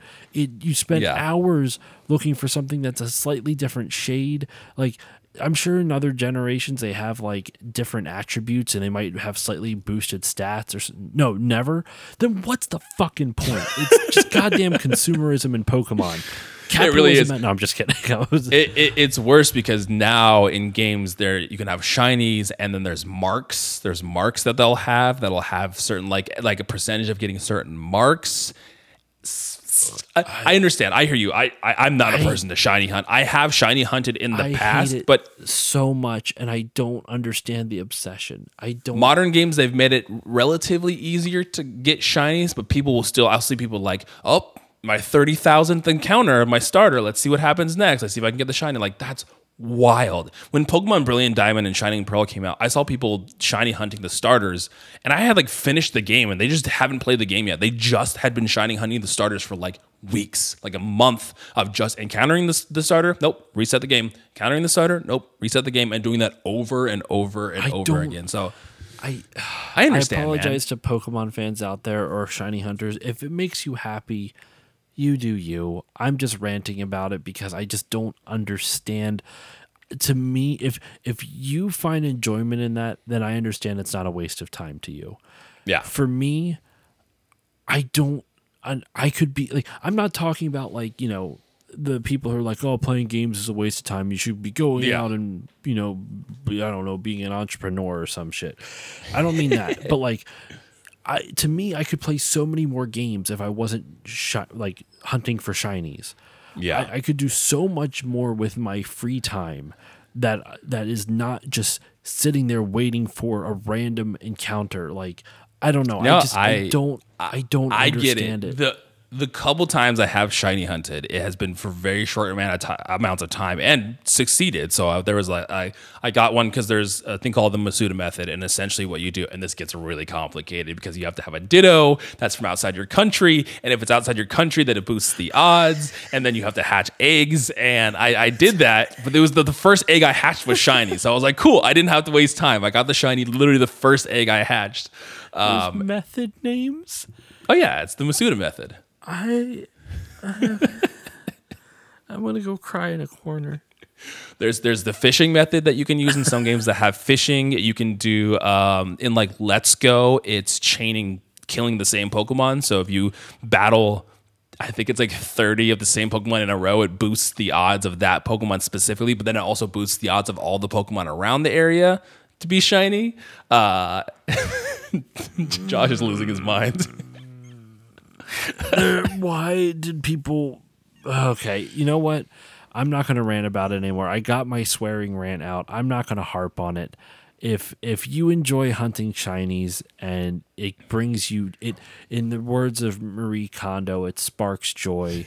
You do Good you. old Marie Kondo. You you do you. If if that makes you happy, Yeah. by all means. I just can't wrap my head around it, and that's all. I will- I'll leave it at that. Yeah, I, I will say, and I'll, I'll I'll put a bow on that shiny conversation with like, even though I haven't done it myself, I see a lot of people that stream it, and it's like an entertaining thing. Okay, well, it's not super entertaining because they're doing the same thing, but I've watched people stream and like shiny High, I, could was like, oh, that's like a fun like pastime. But I could see how something like that could be entertaining if like Yeah. the host is entertaining. It finds a way to Yeah, make it entertaining. well, that's what I was gonna say. I was like, it's really the host's energy and stuff that I'm there Like, for, like, and they're also shiny could, hunting, like, so that's fun. Channel points to see like, do you think we're gonna find a shiny on ep- Yeah, attempt number forty or some shit like that? Like I could, I could see. I just eh, anyway. yeah. Uh, okay, so so Josh, wrapping up your thoughts here on Pokemon Crystal, how did you feel? And you did say you're going to continue playing this, correct? Yeah, I'm definitely going to continue playing this. Probably on on my Twitch streams when I when I do stream on Twitch. Yes. Um, and I'm going to be working on my playthrough of it. Uh, overall, I did enjoy it. I do think the world still feels a little hollow, but I need to maybe kind of bite the bullet and actually like start talking to a lot more NPCs so I can get more of that lore building, more of that world building. But I like the additions to the gameplay. I like the upgrades to the visuals, and as well as I love the music in this game. I was It's telling so my good. wife, I just I kept finding myself not playing it and just really just stopping in town and be like, I love this music. I I, I do. Mm-hmm. It's really good. Um, story. I, I'm not going to judge the game on the story because Pokemon, both Gen One and almost all of them, don't really have solid stories. Yep. So I'm not going to really, you know, I'm not going to really harp on the game for that. So I'm not really, you know, no big deal. Yeah. Um, but overall, yeah, it's it's it's fun. It is a very much a, like a sequel ass sequel, like in the sense where Yeah. it's keeping the same core gameplay and expanding upon it in a lot of interesting ways. I shouldn't say a lot. It, they added pretty much in terms of the core combat. They added the whole pocket system in terms Mm-hmm. Yeah. of the the the mechanic of finding Pokemon of like the catching them all, the gotta catch them all Mm-hmm. mechanic. They added the day and night system, the times, Right. the time clocks. Pokemon to- going come out in certain times of the day, you know, things exactly. like that. And then also to add to the world building, there's different events that on, that happen. Like there's fishing competitions on certain Mm-hmm. days of the week at certain times of the week, which is really cool. That is all things that I could totally see as a kid. That's really immersive and really world building. Uh, that that really builds the world a little bit more. So I I, Yeah. I respect it for all that it does. I do think Pokemon kind of suffers a little bit of from. I mean, I haven't played any of them, but from my understanding of what Dragon Quest does, where like each new game in the series, there's slight iterations. They're not like, you know, Hmm. like if you play a new Mario game, yeah, they're still running and jumping, but they're vastly different games. Oh, like, yeah. e- even though with the core mechanics, like the because the puzzles are all so different each time. In this one, Hmm. it doesn't change a whole lot. But that's not necessarily a bad thing. I do think there's Yeah. an element of like some game series are good because they know just how much to change the core Yeah. mechanics and cho- Yeah. change the core formula. Yeah, I Other mean they nailed it with the original, so it's like they're like if it ain't broke, we'll kind of iterate on it, but the whole catching mechanic and everything, it just works. Yeah, and it's it's a it's a really good game series. I I, I like I like the fact that it took off in the U.S. because it was something that not everyone like they weren't sure if this would be popular in the U.S. because like the game is based off of bug catching. Uh, Toshiri Yep. Tajiri or no, not Toshiri. It's Tajiri is his last name. Satoshi Hmm. Tajiri. I'm blanking on this dude's name. I feel awful. I did a whole fucking episode on it, and uh, I can't remember. Uh, Well, can't I, mean, yeah, it's yeah. Mm. Satoshi Tajiri. I was right. Um, Satoshi Tajiri, like, he created it because he collected, he loved collecting bugs in his hometown, and a lot of he, a lot of this came from his sadness that it was getting built over and developed over. So all the places he used to go and explore nature in his hometown are gone because it's been hmm. developed by, you know, companies and businesses Big and corporations. towns and not even necessarily big corporations, but it's all like housing and you know Oh, shopping yeah, yeah, yeah. districts Yeah, and all this yeah. other stuff. I mean, I can't say for certain because I'm not, I'm not, I don't live in Japan, so I don't, or I don't know specifically where he lives, so I don't know what got replaced Mm-hmm. with what. But like, it got developed. It's no longer nature anymore. It's it's man made. Yeah. Um, and Pokemon was a response to that. So I, I always love the fact that this is kind of like a, I think there's a reason why Pokemon resonates so so much with people because it the whole game feels like you're going back to a time that you wish you that you wish existed. It almost like the whole series feels Mm. that's very- nostalgic. that's very interesting. Um and but you wish you could live in that world not necessarily just because of Pokemon but because it's a interesting combination of like rugged nature combined with uh you know you know society and there's this whole Yeah. world this whole there's this whole society built around these wonderful creatures called pokemon and some people abuse them and some people don't and you know there's a whole there's lore and it it just it it, it has a very homey feel the whole series has a homey feel because it's so lighthearted so I, I I've always will always respect Pokemon, and uh, for this game, I think it was a really good enhancement on the first one. I would have liked Yeah. to see some minor tweak, some a couple more tweaks to the core gameplay. What they would be, I can't tell you, but I feel like it's a little, just slightly, a little too similar. Like maybe if they Yeah. did something where like you could, um, like I don't know, uh you know, maybe add like a fifth attack in exchange for something Yeah. else, like maybe some HP, Well, and your Pokemon yeah. could do five attacks or instead of four. Yeah. you know,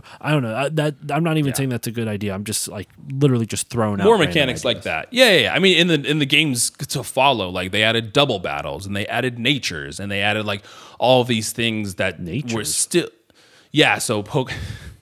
Pokemon will have certain natures, and it'll depending on the nature will either have no effect or will raise and lower two different stats on them. So like if a Pokemon is an adamant nature, they have a higher attack. Their, their attack stat will be raised, and it'll take out another attack, another uh, stat. So there's always a balancing of it. They introduced that in Generation Three, along with abilities too. So now all Pokemon will have abilities that they have. Like they'll have an ability like when they're sent out, it'll lower the enemy's attack, or when they it's raining, they'll gain HP. So they added a lot of stuff like that into like Uh, so almost like uh, environmental effects for the Pokemon. correct. Yeah, yeah, yeah.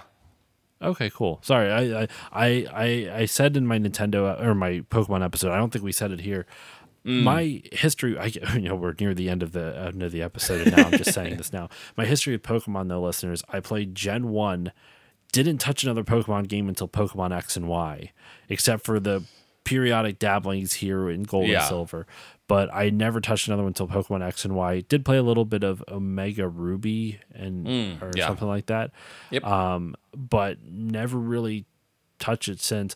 I did buy, you know, like uh, what is it, um, uh, Pokemon Legends Arceus.